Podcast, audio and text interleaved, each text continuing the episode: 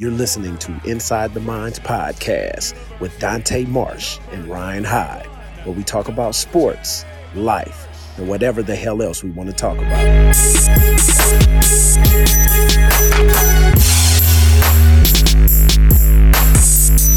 31-yard penalty to support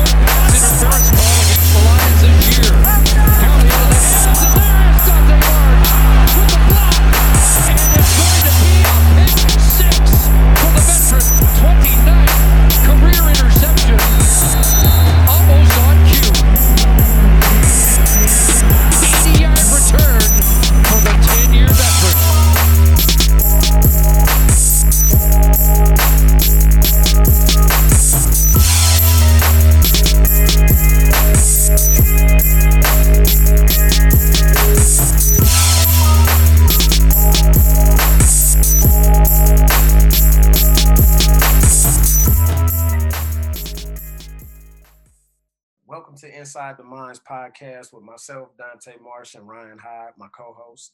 Um, tonight's guest is a, is a is a real good close friend of mine. Was a teammate of mine for many years up in the Canadian Football League. Hall of Fame, number one, all-time CFL pass catcher, uh, longtime BC Lion, and um, just like I said, a, a, a, a very good friend of mine almost brother like uh, Mr. Geroy Simon. What's up, fellas? Thanks for having me. I appreciate it. Of course. This I've been looking forward to this shit. Thanks for coming on tonight, Geroy. Yeah. Thanks So for having me, man. I'm excited. I'm excited to be on with you guys. Uh, It's it's not it's not too many times that you you know you get to get on with with you know a brother, a teammate, a friend, um, someone you know someone that I that that's near and dear to me. So uh, I'm excited to be here. Yes, Lord. So the party started. So um, did you go golfing today? I did not. I was in the office. Uh, my first time being in the office all day for over a year, um, and then I just came home and hit hit a couple balls into my new practice net. So uh, didn't didn't hit the links today. Man, I'm like, he, he, he go golfing. Yeah, let's do it later. I'm like, man, G, come on, get on. I know you golfing. I, I know how them golf days. Yes, yes. I'm, I'm, I'm, I, I finally bought some clubs, man. All that, Yeah? yeah, all them years. You know that I was like, that's boring. I don't want to do that. I, don't, I love the golf cart rides. I Yeah. love looking like Tiger Woods and smoking the cigars. I, I have a ball out there, man. You know what? It's golf. Golf is, is an experience. It's not just going out and hitting the balls. It's a, it gives you a chance to you know spend four or five hours with close friends or business partners. Um, you know, you can do new business or or whatever. It's it's um, it's just it's all about the outfits and and uh, you know your swag and and like you said, cigars, having a couple of drinks. Um, it's it's a whole experience that that's what makes makes golf so fun, and especially for for us as former athletes. We don't we don't have a locker room anymore, so um, you know if you have a, a few few friends that you can golf with, um, it it it's it's it's kind of similar to having that uh, locker room feel. absolutely. So let's let's let's get into it. So Geroy, when did you start playing football? You are from Pennsylvania, Pennsylvania, PA, right? Yep. So when did you when did you start uh, playing football? Because I know you played. You you was a you was so I so you say you was a, you was a nice hooper. I seen the pictures and some of the Yeah. trophies. But so when did when did you when did you start playing football? Take us back to the beginning. Well, I I mean, I don't I can't say the- first time I played football because I, I I remember playing football from the time I can walk.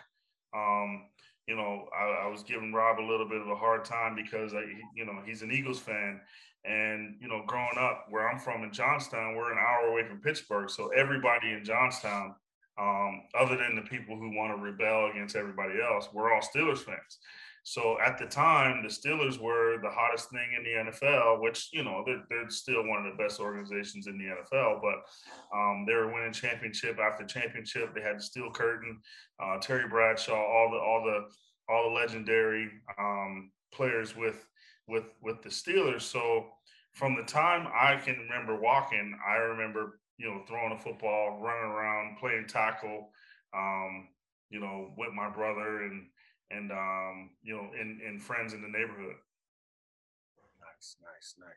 So, when did you realize, like, yo, I can I can take this thing further than high school. Like this can this can this this is my passion, my love, and I can really I can go I can get my school paid for for this. Mhm. Well, you know, the thing is, I um I knew that I was good um at an early age. You know, just because my brother was two years older than me, and I hung out with with all his friends, and and I was just as good as all them, and they were two three years older than me. Um, so I knew that I, I knew that I had the talent, but you know, the thing is that my first official sport was baseball, and then I ran track and I played basketball, and I really wanted to play college basketball just because um, you know, guaranteed contracts, more money. Um, you know, you're not getting beat up all the time, and you're playing indoors. So, uh, especially you know, being from Pennsylvania, that's that's that's something that's really big because come October first, it's cold and snowing, and you know, you're playing in all kind of different elements. So, I really wanted to play basketball, but you know, I had an inconsistent jumper. I was only six one, um, and you know, I, I just you know, I, I really, I think I really believed that I was going to go big time in football, probably my 11th grade year, because whatever season it was, that's the sport I played. And I never lifted weights. I, I never, you know, I didn't touch weights until I got to University of Maryland. Um, so it was just one of those things where I never had to practice, but as soon as I stepped on the field, I was the best player on on on, on the field. Um, so probably about 11th grade is when I really realized that all right, I can I can I can do something with this. I shoot, that was that was a man. It's crazy you say that because that was the same grade I was in when I was like, hey, I, man, this might be the thing because I, I was a point guard. Like every I Mhm. everybody started off playing baseball and I was a shortstop. Yeah. So you know, back then in the in the eighties, playing t-ball, then it was fast pitch, and then you know we playing a bunch of AAU basketball, Mhm. and then you know my daddy's six two, I'm five ten. So I was a quick guard, but you know there was there was no real future in no in, in basketball for me.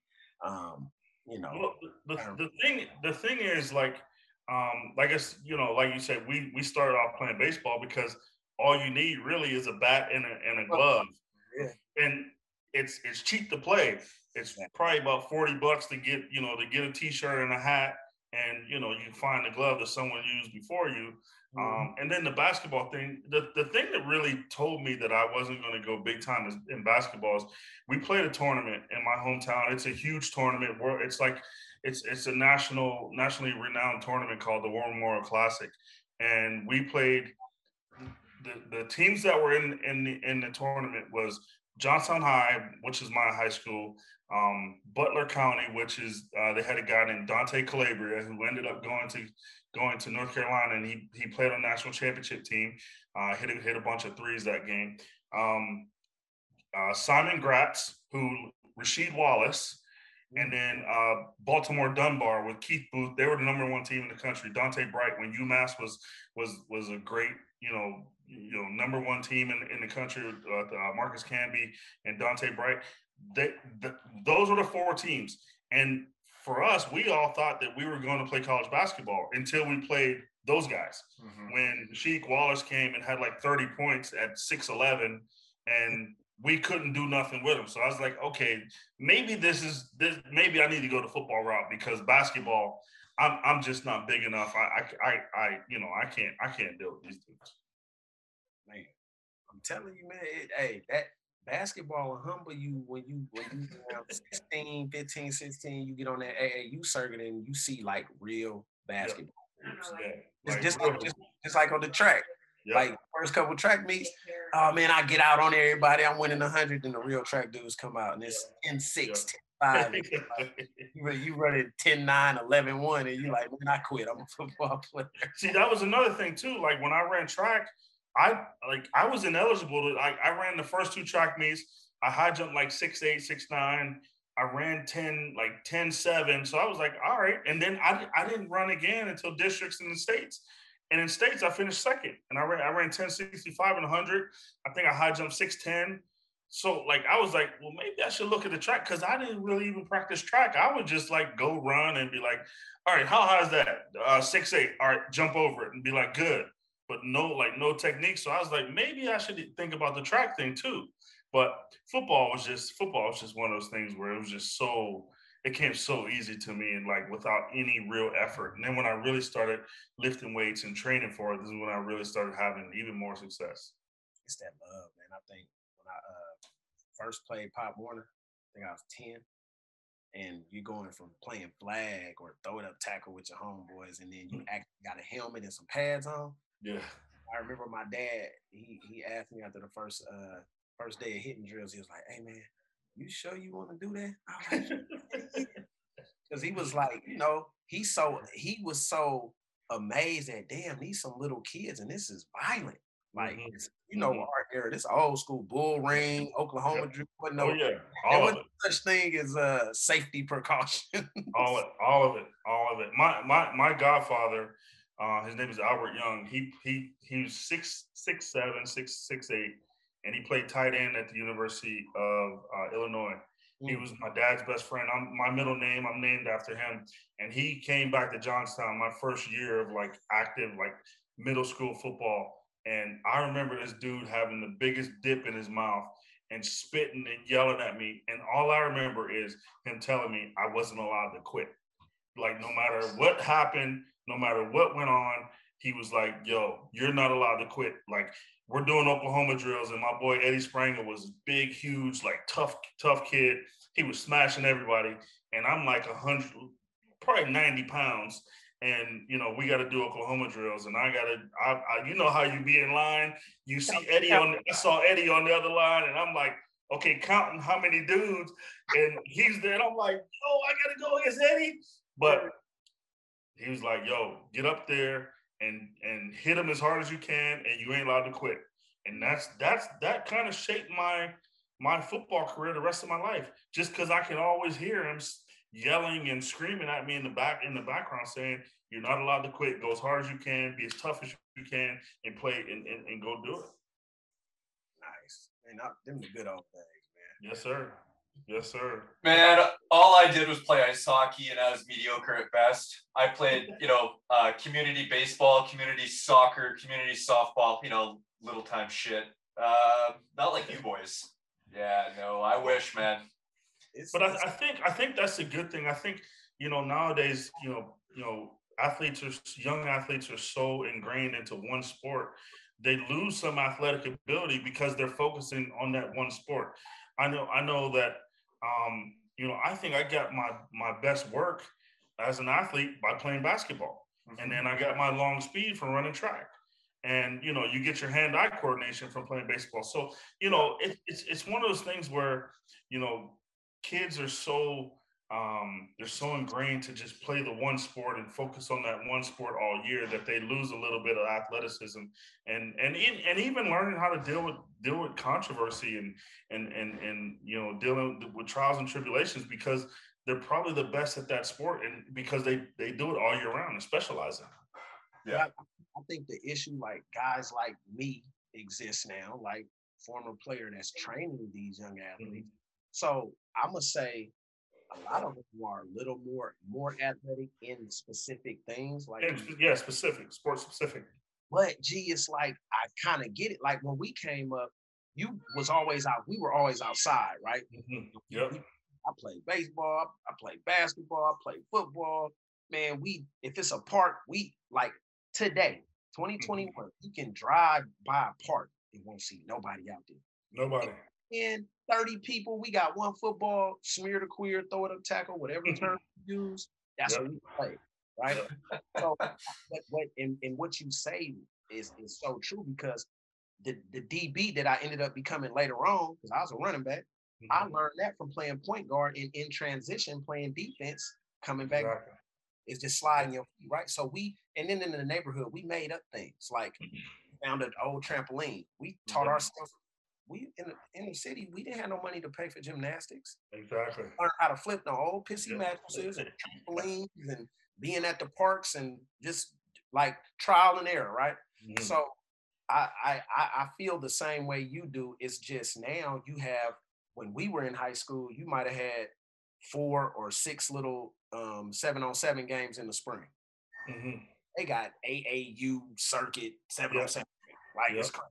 Like that didn't exist back then. Then you got guys like us who train. Like it's Mhm. just so crazy right now. It's kind of like you can't play multiple sports anymore. Yeah.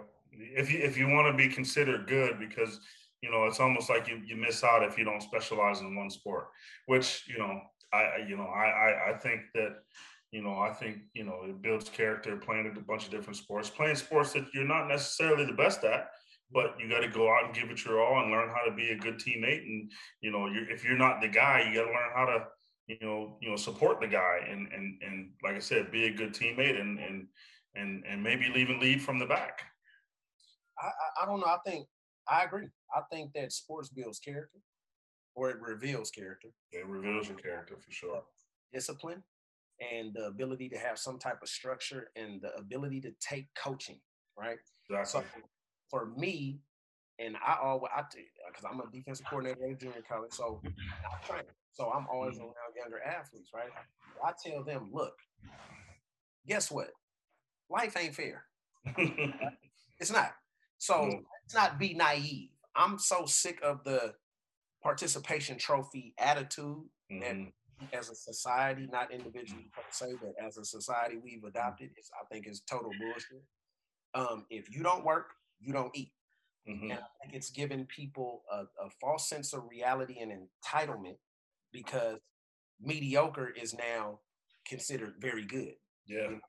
Yeah. So we need to get back to hey, if the standard is here, we got to meet the standard. If the standard is not met, it's not good enough. exactly. We got to stop moving the bar. Yeah. Set the bar at a, a, a, a space or a place and let people ascend to it instead of Yeah. Adjusting the bar you know, Exactly. for, Mhm. for situations. And man, we gotta we gotta get better because like all that time we spent together playing football, right? And then just prior to me even being your teammate, let's talk about individually, Mhm. high Pop Warner, high school, division one college ball, then the pros. It's like we've learned how to deal with adversity. So now post football in regular life, when you got to go out here and get in the real world, I think we're battle tested individuals No doubt. No doubt. deal with all these all these things within that sport. So, you know, I I I think that, like you said, the way it's become with Twitter and all these camps and all this hype, it's taken away some of the uh, self motivation, passion, and work ethic. Mhm. Yeah, I mean, I, you know, it's it's it's sad because you know, with me being a scout and me being personnel, um, you know, as soon as the game's over, whether you win or lose, guys are posting their highlights. Guys are um, smiling and laughing and joking. It's like, yo, man, we just lost. You know, we, you know, you you didn't have a good game. You made two catches, and, and they're up on your social media like you're like you really did something and I and I think that's the validation that people are, are searching for. But it's like validate yourself by winning, validate yourself by being the best you can be, and and actually putting in the work. Because a lot of guys, a lot of guys, I, I believe, um, are, and girls are interested in being in athletics because it's cool. They're they're not they're not because because it sounds good because it looks good. You know, if you look you look at all these guys who uh, go to these go to these camps and go to on these visits and at division one schools and then you know they, they have the uniform on but then you find out that you know you last last you know maybe four months ago you were at university of florida at a visit with the uniform on and then you go to a division two school. But you never hear about that. You know what i'm saying? So people are looking for the validation in the wrong way for the wrong things I, you know what? That's crazy you say that because I think social media with technology, every step we take forward, it seems like we take two or three backwards. Mhm. I was telling a, a young a young guy, I said back when I was in high school, there was no internet. It was what at the towards the end, like when I got to college, it was AOL dial up. There was no there was no uh, Google, there was no Twitter, Instagram, Facebook, MySpace. There was no cell phones like that back then. I had a paper. You Remember pages, G? Had a paper Yes, So- sir. Had one of those. and a VHS highlight tape. There was no huddle. And Mhm. coaches actually had to travel. Had to spend some of that money and come see you to Mhm. see if you are or were who they thought you were. So you're absolutely right. I think this this this this microwavable McDonald's instant gratification. I'm gonna take the elevator, not the stairs mentality, has hampered A lot of people. A lot of people. And even watching the, the NFL games, I'm looking at some of the defensive back play, and I'm like, well, you getting paid all that money and you making those type of mistakes? Mhm. The player development is gone. You know what I'm saying? It's just everything is just now, now, now, and it it it, it, it it's beyond me that these young people have the resources that they have nowadays with guys like us. Like we- I couldn't talk to a me or you back when in the '90s. Yeah. That would have cost a whole lot of money. Well, yeah, I think I think the internet. I think the the you know with the internet, people any anybody can create themselves to portray what what they want, what they want, and a lot of people are very successful at it.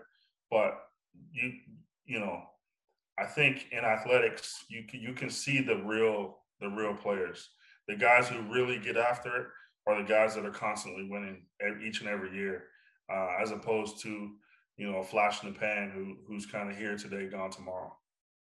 Yeah, I think I think I think these guys are so uh, preoccupied with wanting to put on a facade or portray being Yeah, man instead of really being the man. exactly, exactly. Let's talk about uh, the Terps. Let's talk about going, going from uh, PA to Maryland and and, and and and becoming a Terp and Talk to us. Well, the reason why I went to University of Maryland, um, uh, Maryland was the perfect school for me. Um, academically, um, although I, I wasn't the best, you know, student, um, it it you know Maryland was is is and was the number one school in the country for criminal justice. I wanted to go into either law law enforcement or um, and, or Secret Service, and um, Maryland was the number one school for that. And then uh, athletically, Maryland ran the run and shoot. Um, so I knew I was going to catch a ton of balls because I caught a, lot, a ton of balls in high school because we ran a form of the run and shoot.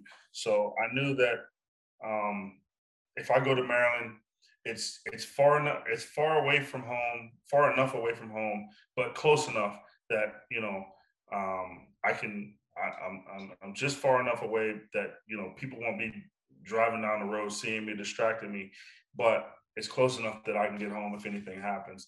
Um, so yeah, Maryland, Maryland was it, it was it was a perfect setting for me.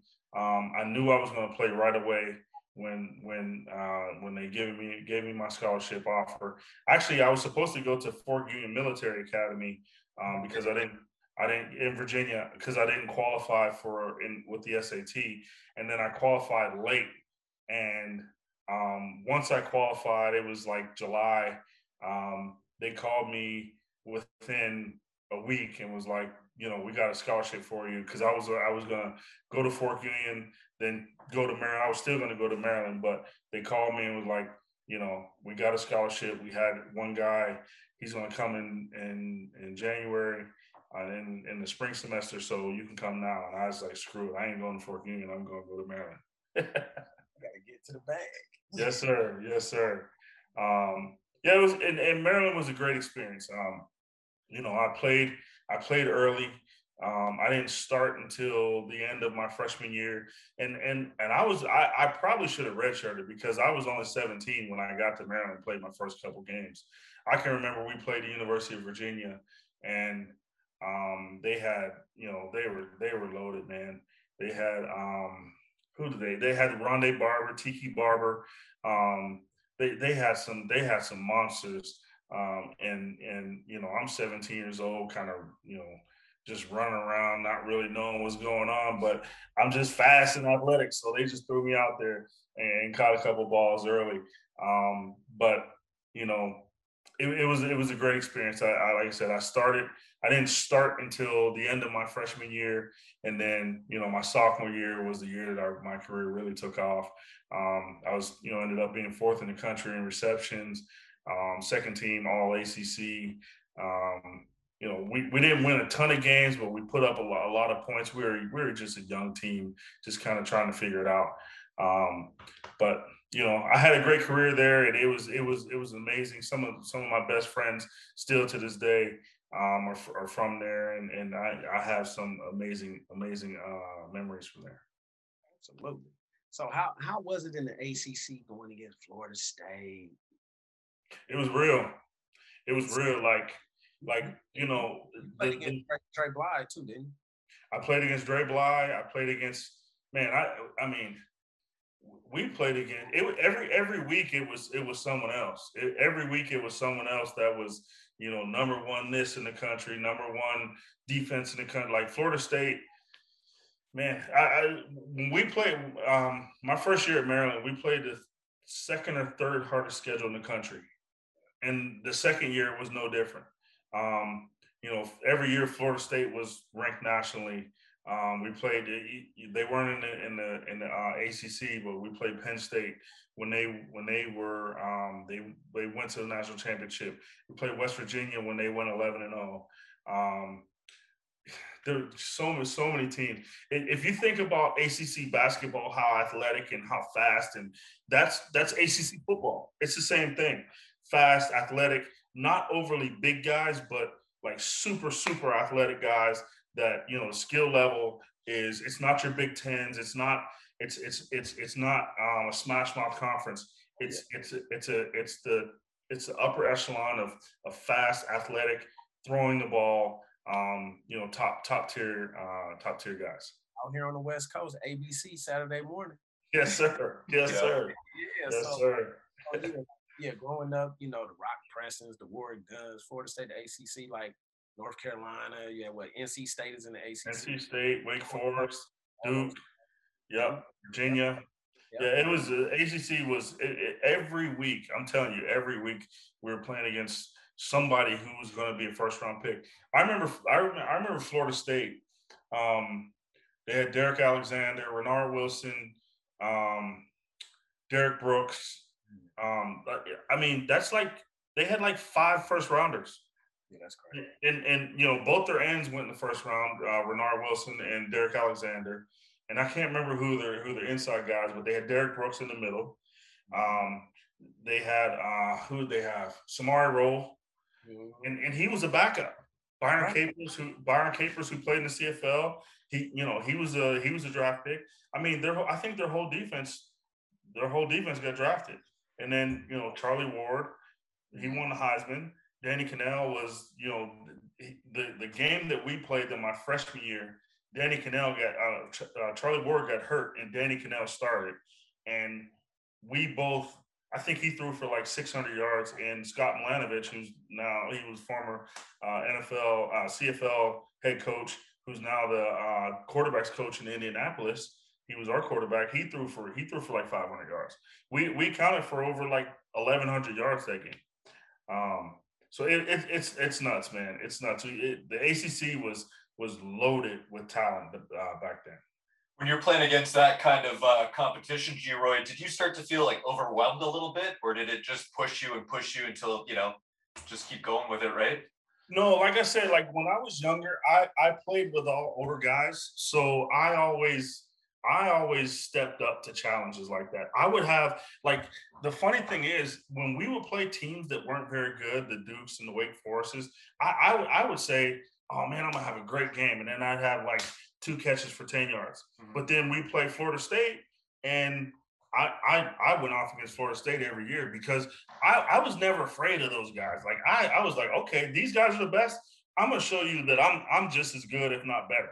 So um, you know, I, like I said, we played we played West Virginia one year. I think I had like 11, 12 catches. We played Florida State at Doak Walker at 16 catches. Um, so it I was never I was I never feared any of those guys. I, I loved I loved that competition because that's why I went to that's why I went and played college football because I, I I wanted to play on the biggest and best stage with the best guys. Absolutely. That's that's the competitor in you. Yes, sir. So so let's talk about had a very good career at, at, at Maryland. And then like like a lot of us was told we was gonna get drafted in this round or this round or this round and then it not happen. Yeah. So from Maryland, you went to I went to uh, the Cincinnati Bengals. Um, I, I tell a story all the time. Who like you know I'm I'm getting calls from agents. I'm you know you know gone to the combines, they're like, all right, you're gonna you're probably gonna be drafting the third or fourth round. Um, you know, as, as early as second, like late second, but probably third or fourth round. Um, and then I end up not getting drafted. Um, I, I, you know, and to be fair, I didn't have the best combine. Um, I had a, I had a, I had a terrible combine. I think I ran like four, five, four, five, seven, which is is like back then. I was, I was four, four all day. Um, I can roll out of bed and run four, four, and you know, vertical jumping. I was, I'm a, I'm a jumper, so um, I think I vertical like probably 33 at the combine, and you know, then I go, you know, a couple weeks later to my pro day, I vertical 39. So I, I don't know what it was. I just, I just, I had a bad combine and, and that's probably the reason why I ultimately didn't get drafted. But after, after, you know, after not getting drafted by, um, you know, by anybody in, in the draft, I signed with this, with the Bengals as a free agent. And, um, it was, it was a, it was just a bad experience for me. It just, you know, just didn't go well. They had, they had three guys that were, you know, Carl Pickens, uh, Darnay Scott, uh, um, James Hundon. Um, they they they had some some guys that were you know established, and I you know I I had no chance to make that team. I, I you know I I don't think I was really prepared. Uh, the way that guys are prepared these days for when they go to NFL camps and even even the combine, I, I wasn't prepared. I didn't know I didn't know what was going on. It was like, oh, you got to you got to invite for the combine. Okay, great. When is it? And right. you show up, and you know now these guys have combine training, and you know, and and you know going away and and, and getting trained and getting ready to go. Like I had no clue what was going on. But it turned out great. Oh yeah, oh yeah, it did, it did. You know, I think the the thing is, early in my career, I was just good enough to stick around um, and then when I really figured it out, um, is when you know my career took off. It, it, took a while, and I always say I'm I'm the first to say I'm a I'm a slow starter. I'm I've always been a slow starter, but once I figure it out, there's there's there's no stopping. Geroy, didn't you have a cup of coffee in Philadelphia with my Eagles? Which is funny because you're dissing my Eagles pretty hard before the show yeah. started, but you were in Philly, were you not? You know what? All of my rookie year, my rookie year, I was with Cincinnati, Philadelphia, Pittsburgh, and Tampa all all within my rookie year. It was like every every three or four weeks, I would get cut from another team and and get picked up by another team and and and do that song and dance. So I I, I say my rookie year, I lived in six cities. Wow, all in one year. That's crazy. That's crazy. Like for the viewers, the people that that have not had the opportunity to sign a professional contract can you please lay it out for them so that they can understand like it's not about who the best it's no. a lot of different things that go into these decisions it's all about money man it's all about it's all about who they paid um, who got a signing bonus um, who um, who who they projected who who got drafted like so after my first year and second year in the NFL I went to Winnipeg and then I signed with the Kansas City Chiefs after. So I was in my fifth year as being a professional, and I signed with the Kansas City Chiefs as, and I was just a street free agent. I just finished at Winnipeg, my second year at Winnipeg, um, and I went to training camp. I was I was their best receiver, hands down. They had Derrick Alexander, who's from Michigan, he's a first round pick. They had Snoop um, Snoop Minnis, who was a third round pick from Florida State. They had um, Sylvester Morris, who was a first round pick from I want to say South Carolina State uh, from the MEAC.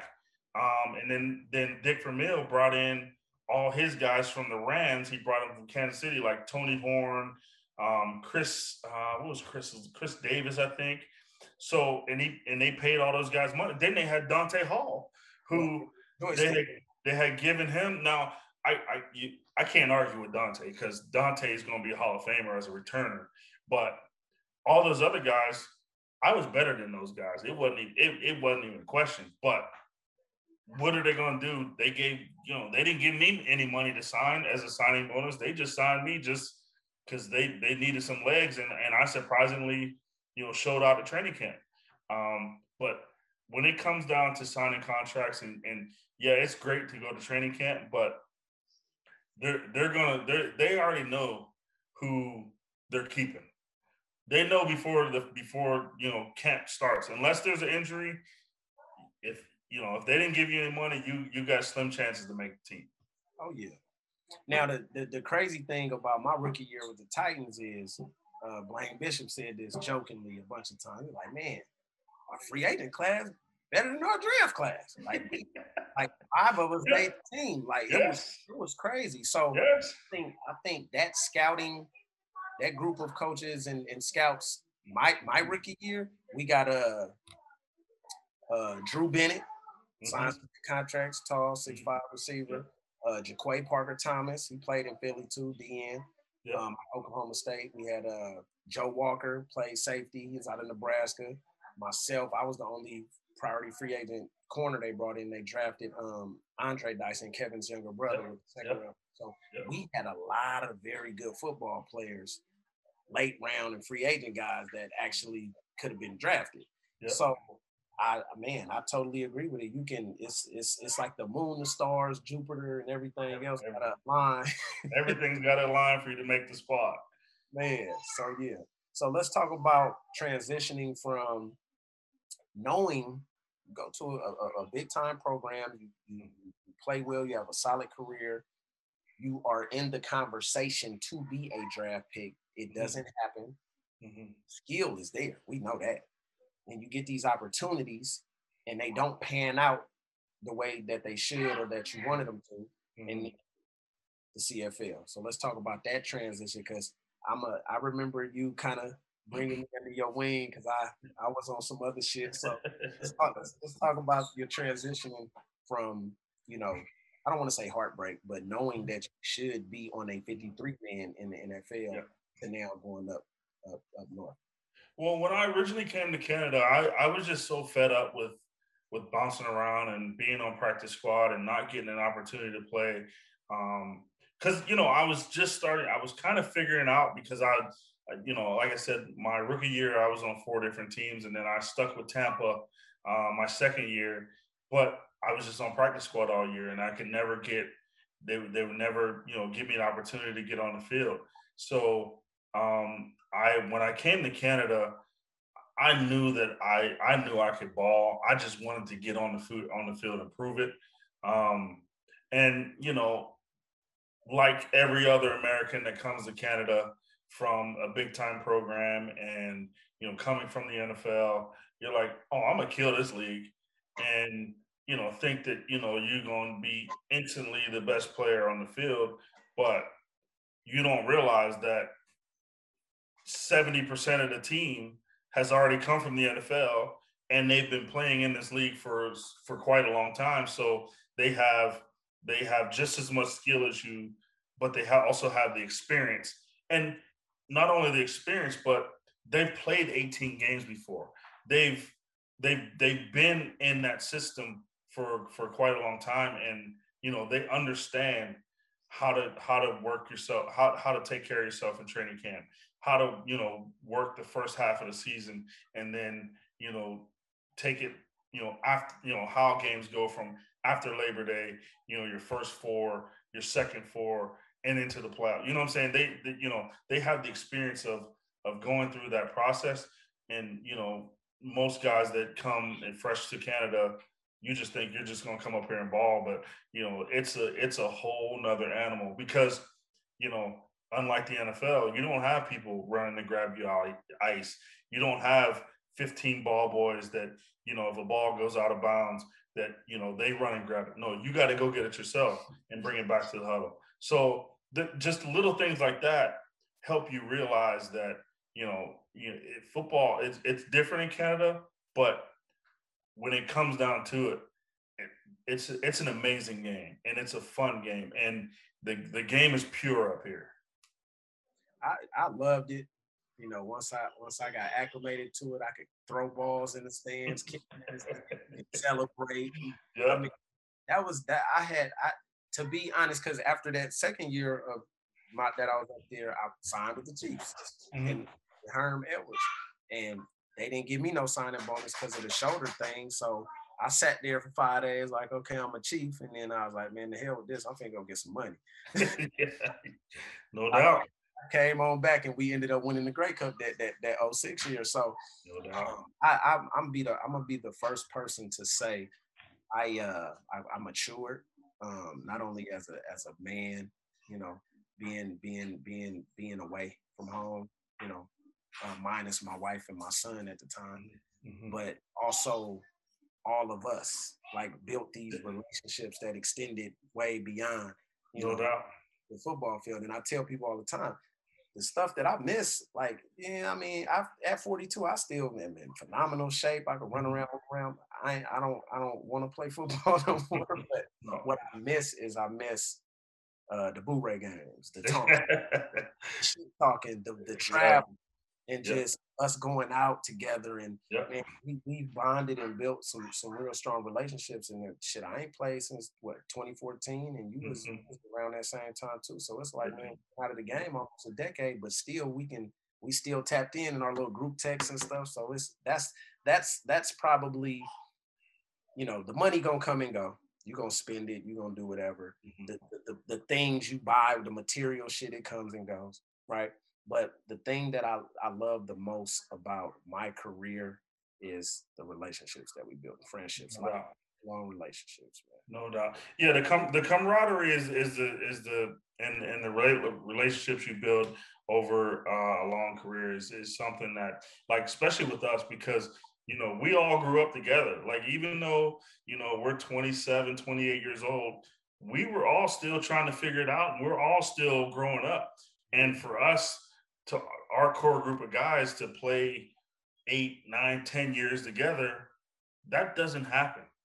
That that doesn't happen. And and and that's a testament to not only us but the people in charge wally Buono, Neil McEvoy um Bob O'Billovich Bob O'Billovich. you know coach coach coach Ritchie um and you know those guys they they had the wherewithal to keep us together knowing that you know we're we're still growing together we're still and, and we got we got such a close bond that you know it's it's going to be hard to beat us because we not only play for the, the jersey but we play for one another yeah, and we hung out though. See, people exactly understand like we hung out, man. Like I'm not gonna go into detail, but we hung out. Like, and I'm and I and you know I renewed my passport, so I'm coming back up there when this thing Yes, lifts up, and I'm there. But I, I tell people, man, um, being a California d- d- kid, you know, born and raised in Oakland, and and and it's it's crazy how I ended up in BC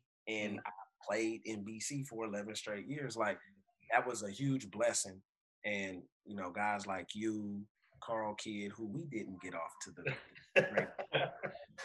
ended up becoming such a good friend of mine, and y'all were my OGs because I was 24, yep um, Yeah. trying to figure the shit out out of football for three seasons, basically.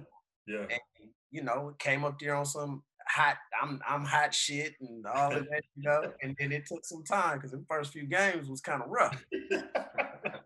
I think I think every I, it, you know I think you you you really had it rough because you know playing against a dude like Danny Mack in your first game playing boundary corner like that's almost unfair because the dude is the you know obviously he's one of the best to ever play in the Canadian Football League. And no matter what he he's taking shots. So you know but it's you know it's it's one of those things that um and again it's a testament to Wally to say that yeah you you might have had a rough game but we're still going to ride with you because we see the potential.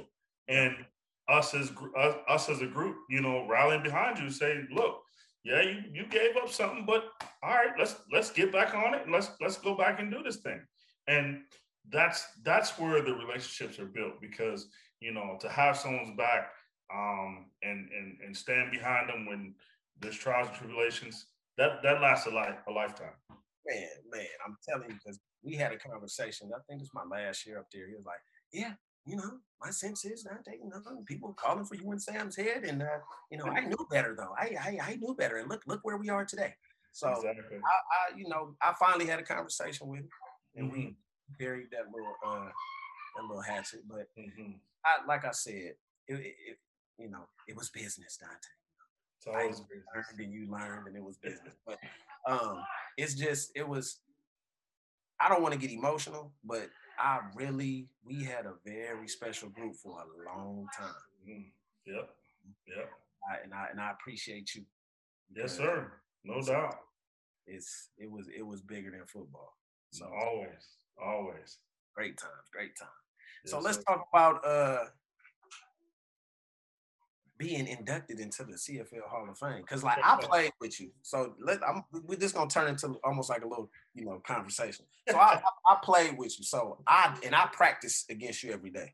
Mhm. So I had to tell people like, yo, like even this was the dopest thing about our team.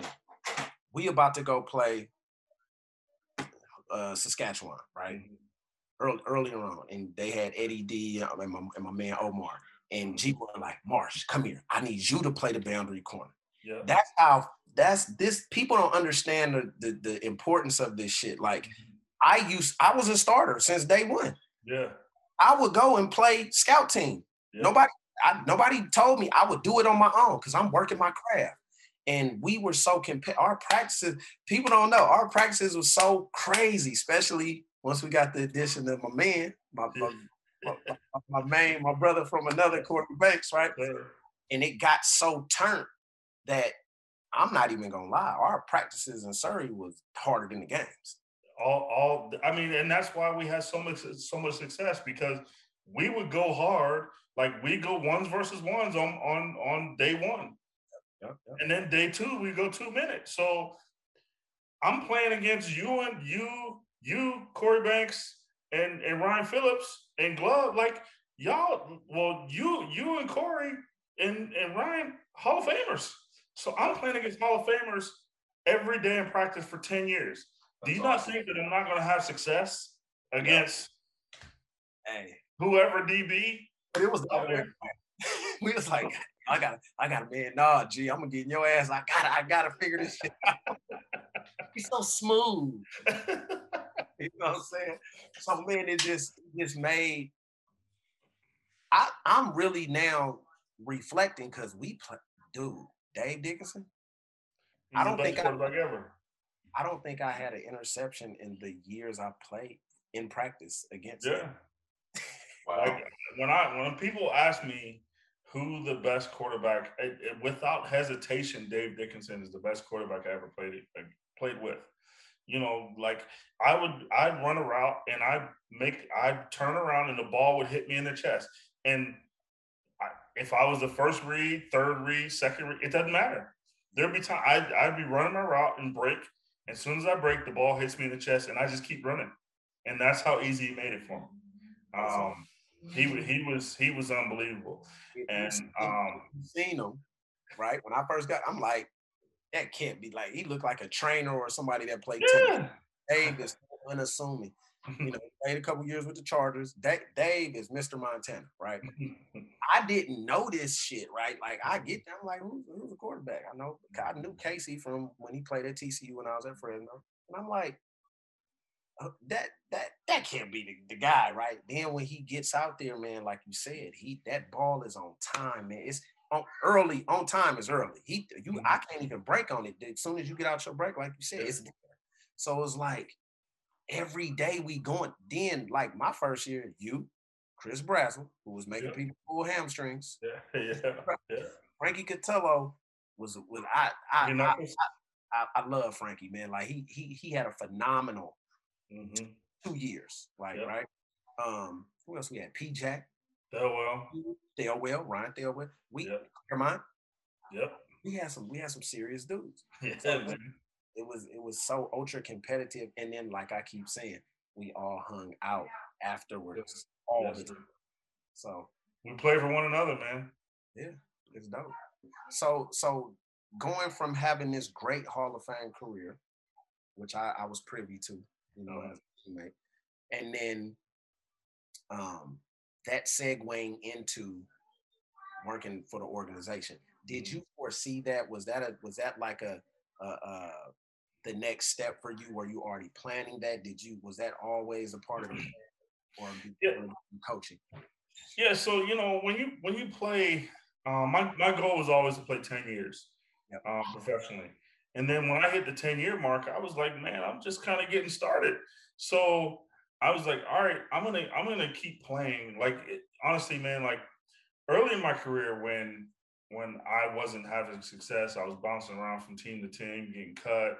Um, and then even in Winnipeg and Kansas City and early in BC, I was like, you know, I used to I used to get down and pray and be like, if if God, if you give me the opportunity to be the man, I'm gonna exhaust my ability as a football player. So that's what I did. But at the same time, like I said, my, my goal is to play 10 years. But at the same time, you know, you're you're 33 years old, still playing and playing at a high level, you know, 34, 35. I'm like, okay, I gotta start planning for what's next. Um, I'd done a few things. I'd, I'd gone to um, I'd gone to uh, New Mexico. Mike Locksley, who's now the head coach at Maryland, was the head coach. A good friend of mine. He was the head coach at um, New Mexico. And in the offseason, I went down and I interned with him for for a week and was like, hmm, I like coaching, but you know, my family was still young and I didn't want to move my kids around every year. So I was like, well, maybe um, the way to stay into football is not coaching right away, but to go into scouting and being a GM and you know all those things. So um, I just started planning. I started planning that you know whatever whenever my career ended, I could go into scouting and uh, personnel and just start working. So you know I would talk to Wally about it. Um, you know at you know near the end of my career, and then when I got traded to Saskatchewan, the deal basically was that whenever it was that I was going to finish playing, I was going to work for the organization in scouting and personnel. Um, I originally, so I we played the 2000. We, I got traded in January 2013. We played the season, we win the Grey Cup, go through the off season, and then we realized that you know I wasn't in the plans for 2014, but I was still under contract. Um, you know, they paid they paid me. Um, so you know, they're like, well, we could trade you back to BC, um, or you can retire and do whatever you want. So I, Brendan Taman, who is a very good friend of mine, and he's the guy that brought me into the league in Winnipeg. He said, um, you know, you can work as a team ambassador and work in scouting. So, um, you know, I retired on June 1st uh, the first day of training camp, and I was working as a scout on June second, um, and a team ambassador for the Saskatchewan Roughriders, and and I never looked back since. You know, I I, I did the one year, and then um, I'd been in Saskatchewan for two years, and the family was still here. So I was bouncing back and forth between Vancouver and, and, and, BC. So I was like, you know, it's time for me to probably go back to BC and and uh, mend fences, but also work with the team that I'd worked for for such a long time, and and you know, got back, got on the scouting on on the scouting uh, um, personnel team here. Nice. Well, shit, it's, it's been working out. So, what do you what do you have? Uh, and moving forward? Like, what is your goal? Um, and I know, and me and you've had these conversations in mm-hmm. depth. Um, is it is it to ultimately be a general manager, or do you or do you still think? Are you still thinking about maybe coaching? Because I know, I know, I know for me, coaching, I really because I had a couple opportunities where I I had some D one opportunities, but mm-hmm. you know, my son Chris was still in high school and now that he's out of high school, he's basically almost 20, he's grown. I can kind of, you know, my daughter's with, you know, their mm-hmm. mom, I can kind of maneuver, but mm-hmm. I, I, don't know, man. I, I, I you know, it's the stability. It's yeah. It's a commitment. And the, and the, time, the time. Exactly. Yeah. So, um, you know, my goal is to, to, to be a general manager still. Um, but you know, the, you, in football, you gotta you gotta look at your options. You gotta have you gotta have options because you just never know how this thing goes. So, um, you know, I, I, I still have my my goal as being a general manager in the CFL or in the NFL. Um, but when COVID hit last year and they canceled the season, I was like, um, I don't, I can't golf every day. Um, I want to, I want to better myself. I want to uh, keep learning. So what I did was I I um I called down the University of Maryland and said, hey man, um, you know our season got canceled. I'm not really doing anything but golfing and kind of hanging out every day. So let you know, is there anything I can do to help out with the organiz- with the with the university? So I went and volunteered um, as an analyst, as an offensive analyst at the University of Maryland last year, and I coached. I, I did everything from coach receivers and quarterbacks to um, doing event scouting uh, for for each team that we were we were for the upcoming game, both offensively and defensively. I, I, was actually still scouting for the for the BC Lions because you know I'm I'm doing advanced advances and I'm writing reports. So naturally, I'm just I just have reports on all these guys from uh, from the Big Ten, um, and then I learned a lot about college football because um, I I never obviously I played college football, but I I never uh, coached or or been in that environment. Um, so it, it gave me a great appreciation for what they do. Um, and I volunteered. I, I spent my own money. Um, you know, I, I stayed with I stayed with some family. I lived, I stayed an hour away, so I drove back and forth an hour each way every day. Um, and then I put in 14, 15 hour days of of, of grinding, uh, watching film, and and you know there there'd be days that I'd I'd wake up. I didn't know what day it was. I, I just knew that I had to be in the office at seven, and I probably wasn't gonna leave till eleven at night. And you know, it, that's just the way it was. Sometimes I would just stay in the office. Like I, after after uh, long road games, I would just I would get off the plane and you know go lay on the couch in, in the lounge and then you know get my start start my day at like six thirty. Um, it, it, it was a grind, but I, but I loved every minute of it. Like I, it's you know, I, I I've never been a person that shied away from hard work. And when you're when you're in an environment that you love, which University of Maryland, um, I was coaching, I wasn't scouting, but I, I loved every minute of it. it. It seemed like the days went were were 10 minutes long. Um, you know, and, and, and, you know, it's 14, 15 hours and, and I'm still grinding. Um, so it, it, was, it was amazing. So, um, to, to answer your question, I, I love I I I, want to be a GM. I, I, I want to you know be a GM in the in the in the CFL or the NFL, but the coaching side, the teaching side, the the mentoring side is something that that I really love doing. I, I fell in love with it too, man. I got tricked into coaching. yeah. yeah, coach Alonzo Carter. He's also like my uncle and my mentor. He is the running backs coach at San Jose State. Now he gave me my first coaching job in 20 15 at at the JC level. So um I just the development, like, and I'm, I'm, I just love that. That's why I train too, and I'm mentoring them.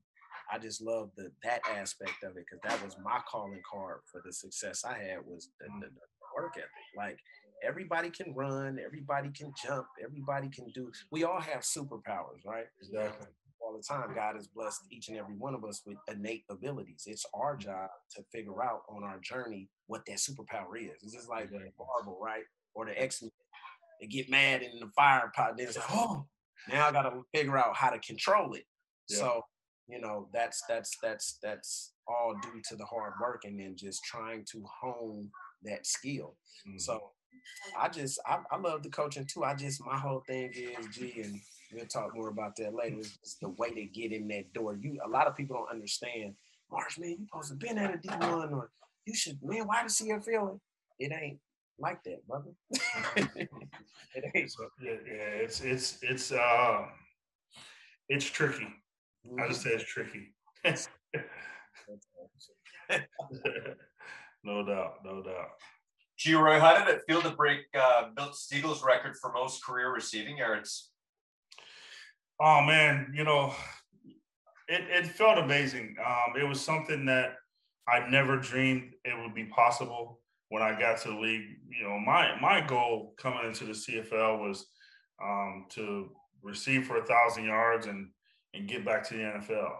And then to uh, to break Milt's record um, at the time, I think it was 15,000, 15,000 something.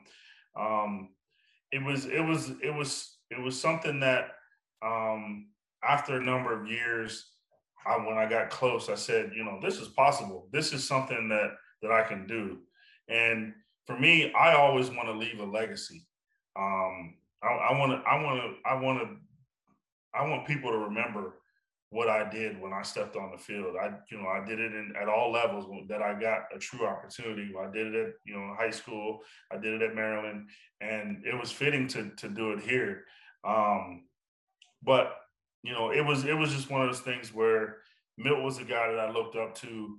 Um, he's a guy that I I, I aspire to to to be better than. Um, and he was a guy that you know he was he was a great dude. Um, he worked his tail off, and he had huge success. So um, to come into the league and, and and basically be his understudy for the first couple of years, and then to, to, have the opportunity to break his record was something that meant it meant a lot to me. Um, it meant a lot that that I had the opportunity not only to share it with, with my brothers and you know all the people that put in the work with the BC Lions, but my family was in town. Um, you know, the, the Simon family, they they they roll together, they roll hard. So uh, to break that record, I had like 16 people there. You know, came from you know three four thousand miles away, um, and then you know to do it at home um, with with you know my teammates, the guys that I love, the guy like I said, you know Dante, Korey Banks, um, you know. Um, uh, not Dave Dickenson, but um, Travis Lulay, guys that I played with for such a long time, and, and guys that really meant a lot to me um, was something that was that was truly truly special. Milt is very, very admirable. Just the way he carried himself throughout his whole career. Just a just a class act from day one. Yeah, I mean, he, he you know what he showed he showed you how to do it. He showed me how to do it. Um, not that he physically took me by my hand and said, "This is how you do it." I just watched from afar and said, "You know, this guy is a true professional. You know, he takes care of his body. He you know, he he puts everything he has into his game, and you know that's that's something that that I learned when I came up here because I was on some other stuff. Like I said, I was just trying to get back to the NFL and have as much fun as I could. But you know, watching Milt was like, all right, this is this is how you be a pro, and um, it it it it helped me it helped me play for 15 years in this league. That's hey, what's crazy is did the same for me. Exactly. So exactly. So when I when I lived in Atlanta for seven years, we used to train in the off season. Gee, you came you, you came by the house that time. Yep.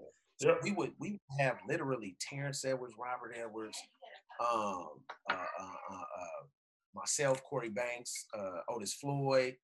Like we really had like seven on seven training. Like, it was so serious. And Milt, shout out Milt Stegall. Uh, um, he's he, he's one of the reasons why I that that that slogan even came about. It's like how can they beat you if they can't outwork you, young Marsh? Exactly. and dude, listen to me, man. This dude is was in phenomenal. You hear me? And I think I, I learned so much from him, like like G Royce alluded to just a minute ago, just a second ago, how to be a professional, how to take care of your body. He, you know, his his saying is, uh, yeah, slim in the waist and cute in the face. Yeah, turtle shell, Milt Stegall, baby. So he he's just such a treat to be around. Old school cat with such a blue collar, lunch pail, hard hat work ethic mm-hmm. and saw it. Like he's doing this stuff at 35, 36, 37 years old. And the the the regimen we had training was so crazy. I'm mm-hmm. like, damn, how this old ass cat doing this? right? And then that gave me the the I mean, I've always had a good work ethic, but like literally, like G Roy, you showed me too. Like y'all showed me how to become a professional. Yes, and showed me how to do my own contracts. No, no doubt.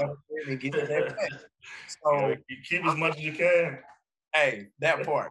And uh, you know, he said, uh, "Hey, man, you got to play till the wheels fall off."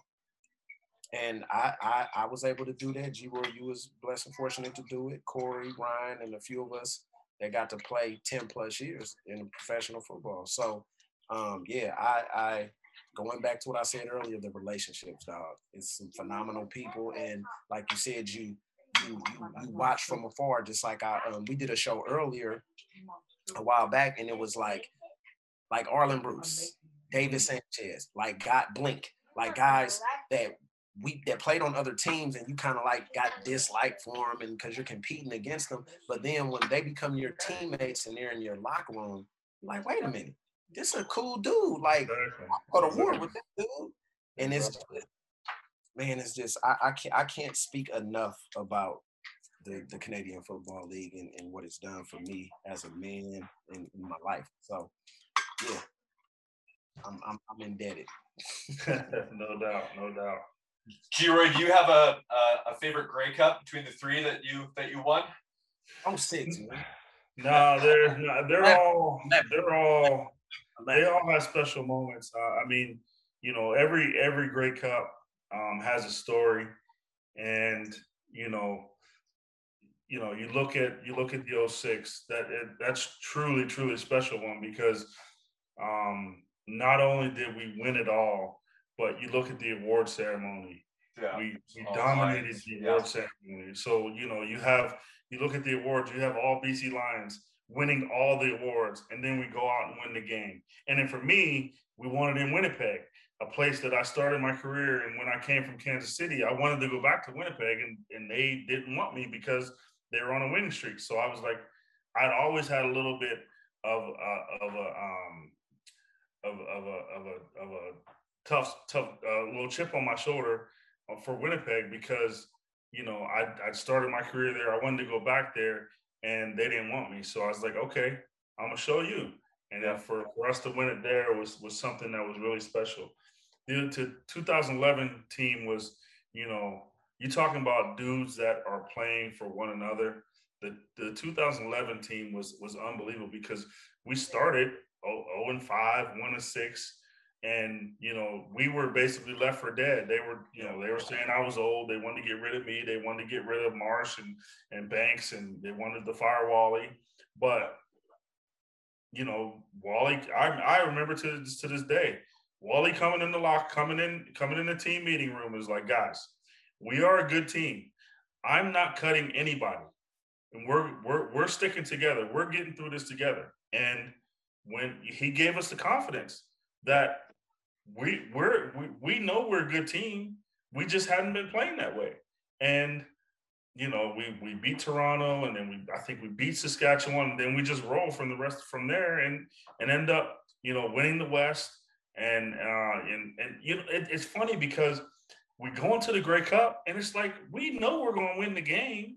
It's just how much we're gonna win by Yeah. and that's that's the funny thing like you know you you you go into these games and and you're like it, it should be it should be you know full of of emotion and nerves and all that but we know we're going to win.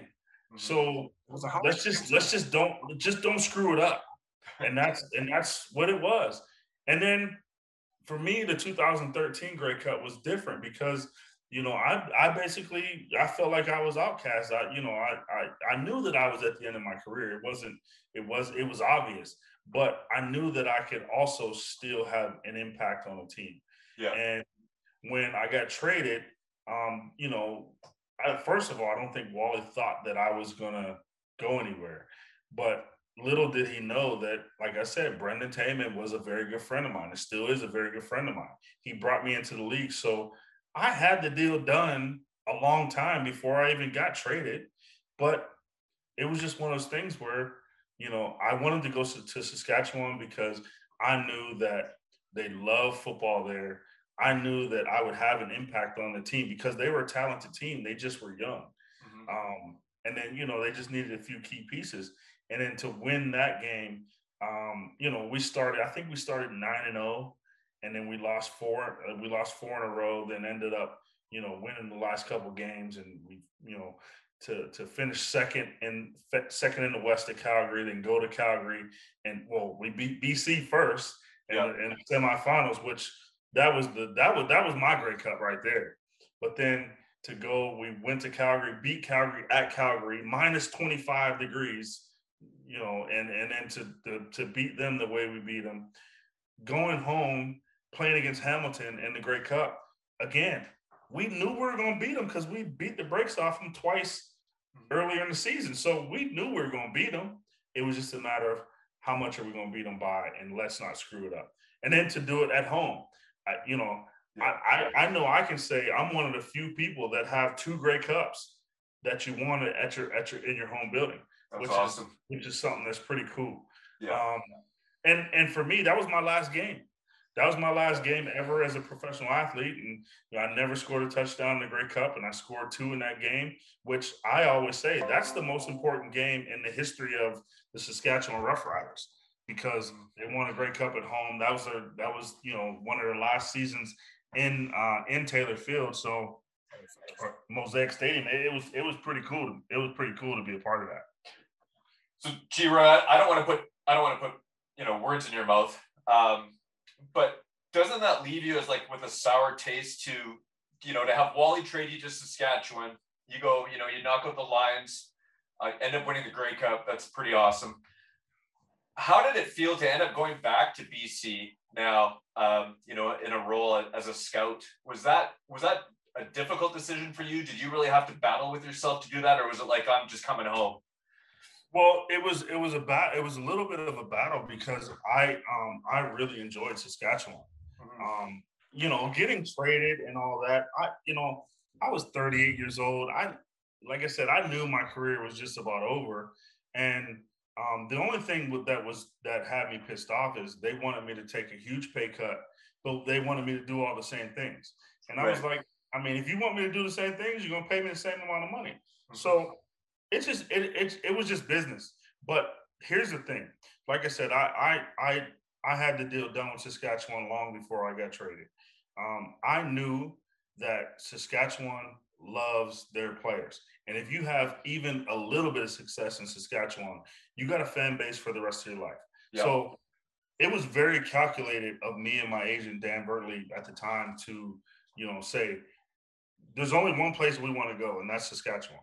Yep. Like it, you know, there was talk of of of this team and that team, but it, in the end, Saskatchewan was a team from day one, and, and that was the end of end of discussion.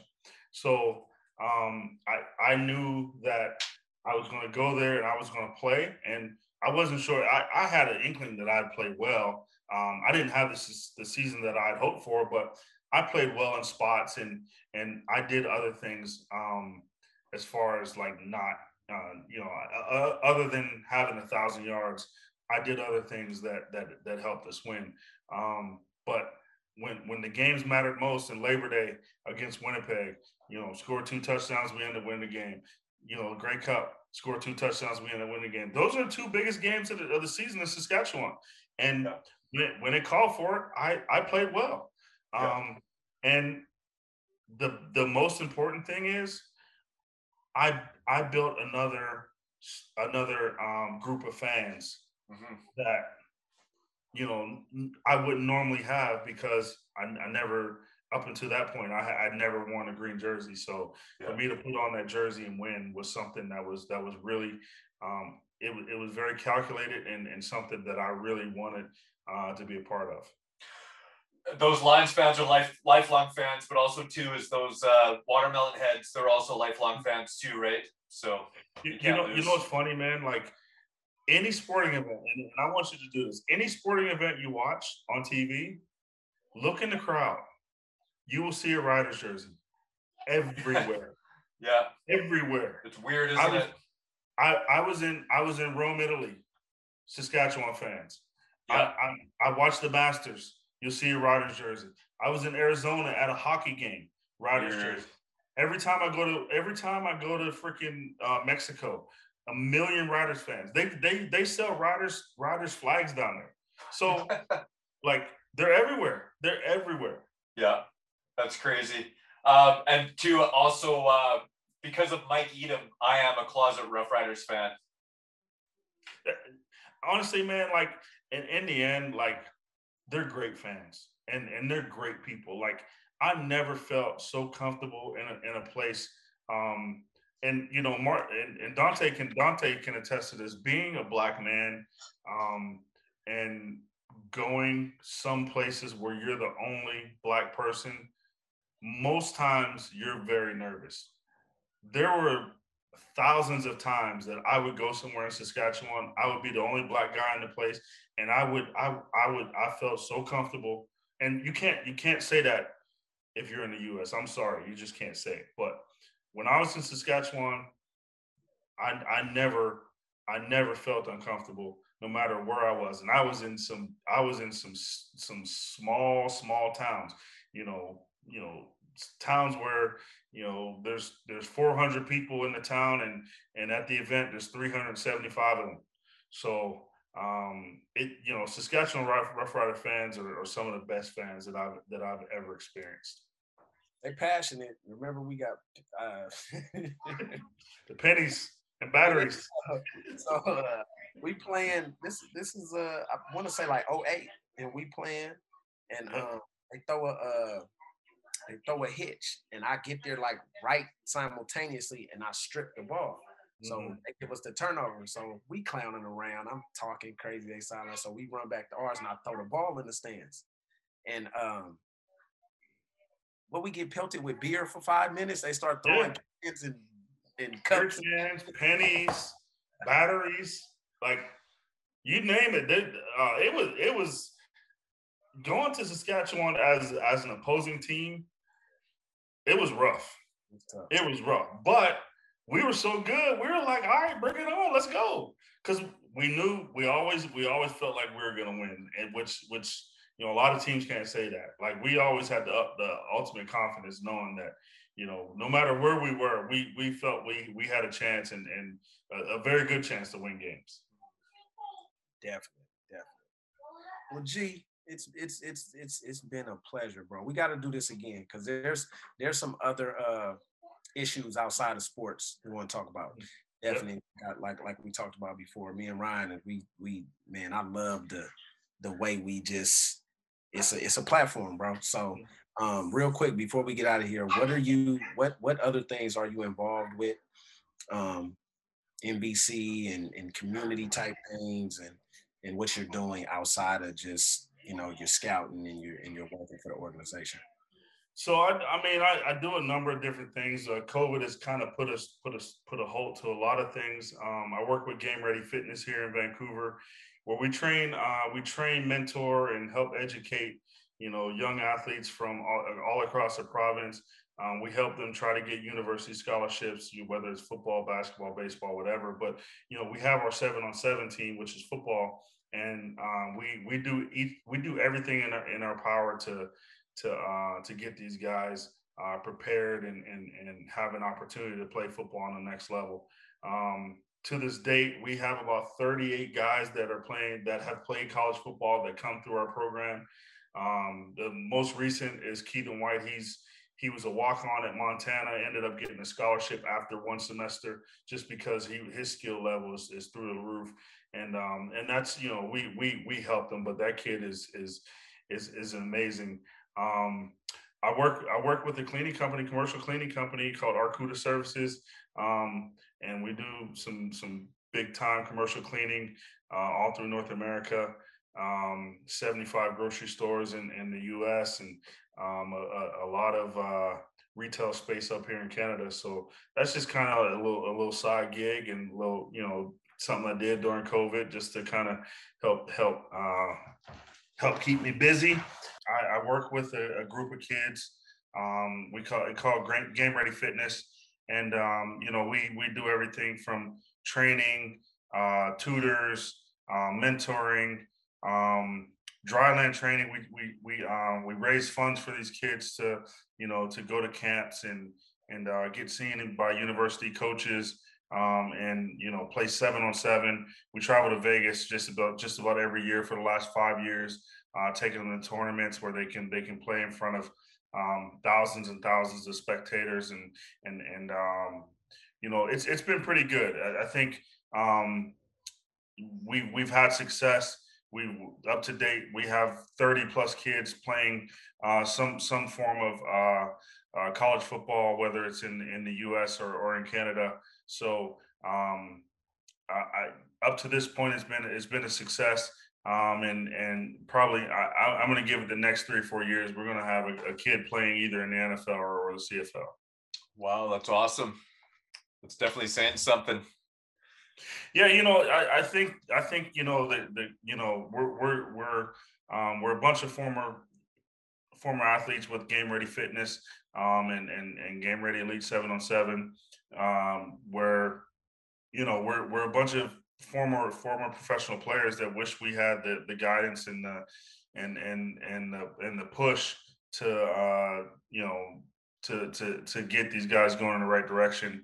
And and you know once they go on to university we can continue to be mentors and and be a sounding board for for some of the things that that um you know that they that they experience. So um i, I just think it's i think it's, it's it's a win-win for us because we're giving back and then you know for those guys who um you know they they they have their university coaches they have um their programs but then they also have us to to to to to give them that extra push.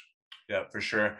So the big news yesterday actually was uh, the announcement of the the CFL season uh, that we're actually going to get one this year, which is very good news for Canada. Um, I guess my question for you is, you know, how close down to the wire did it come?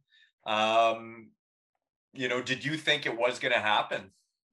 Yeah, you know, I I, I truly believe that we were going to play. I, I I believe that we were going to play all last year as well, um, up until the point that they said that they're canceling the season. Um, but you know, I was I was pretty optimistic that we'd play this year. I, I know that um, not that we couldn't afford to not play financially because you know when you when you have owners who um, own professional sports teams, they're not going broke even if you don't play. Um, even if they, you know, they lose a couple million dollars, I, I, I, I don't believe that, um, you know, the league would fold. But, um, you know, the Canadian Football League is is a resilient league. It's been a, been been here for over hundred years, and and had, had you know has has gone through some truly tough times, and and came out on the other side. And and I believe that. Um, the, the Canadian game, the Canadian fans, uh, the players, and, and and and everybody involved was going to do everything possible to make it happen. And then when they when they said that we're gonna we're gonna play yesterday, it was just kind of um, it was just kind of you know validation to to show that our that this this league is resilient and um, you know we we've been through a lot of tough times and and this is just another uh, hurdle that we gotta that we gotta climb over to to uh, to be successful as a league. I'm really excited to go into a game this year. Uh, hopefully, going to the game in September against the Rough Riders. So for yeah. sure. That'll always be a good one. The Saskatchewan game is, and it, it's always it's always a great game because you know just as many BC Lions fans are, are in Vancouver. There's there's that many uh, Rider fans. Yeah, definitely. I talked with uh, uh, Chris Rainey today and uh, Bo Lokombo yesterday, and I know, I know they're both extremely happy about the season starting. Um, you know, Bo's itching to play against his brother Nelson, um, who's with the Rough Riders now, which I'm I know you know that. I'm sure you sure. scouted Nelson. Uh, really, really good talent, and uh, we're hoping to have both of those cats on the show probably next week. I think so. Nice, nice. Yeah, you know those guys are super talented. You know, Bo being six four, runs like a DB and hits like a linebacker. Um, he, he's he's definitely a talented a talented cat, and then uh, his younger brother who came out in the draft, the number two pick overall. Um, that just shows you um, that you know that that talent that that family is very talented, and uh, to, for those two guys to play professional sports in the same league at the same time is, is, is pretty special. Um, it's, it's, and, and, they're both BC boys, so which which you know just shows the talent that's that's that's running around here in in, uh, in the Lower Mainland. Yeah, no kidding. And their older brother too, I believe, is a bodybuilder, which is crazy. I'm sure you know that as well. So yeah. Yeah, and I think there's one younger Lokombo as well. I think, if I remember. Yeah, I think I think they do have a younger brother. Um, I I, I know I know their older brother as well. So yeah, they that's just the family's just super talented. Yeah, definitely, definitely talented. All right, um, G Roy, thank you very much for coming on today. I really appreciate it. Um, it was uh, you know enjoy having you on and uh, hearing about your experiences in the CFL and um, life after football. And for sure, man. Thanks for having me. I appreciate it. Thank you for joining us on this episode of Inside the Minds podcast with Dante Marsh and Ryan Heid. Check out our Facebook, YouTube, and Twitter accounts to see our upcoming show announcements, links to our previous shows, and sound bites. And don't forget to hit that follow button while you're there. Hey, this is Logan Bandy. Hi, this is Zane Frazier. This is Art Jimerson. Chris Rainey. This is Boots Electric, and thank you for joining me on my special guest spot on Inside the Minds podcast, where everybody wants to be if they're smart. Good field position start, play action. First going to load it up, but he's short on the throw, intercepted. Dante Marsh has his 30th career interception and a good return back into Ottawa territory. Well, the usually strong-armed Henry Burris comes up short.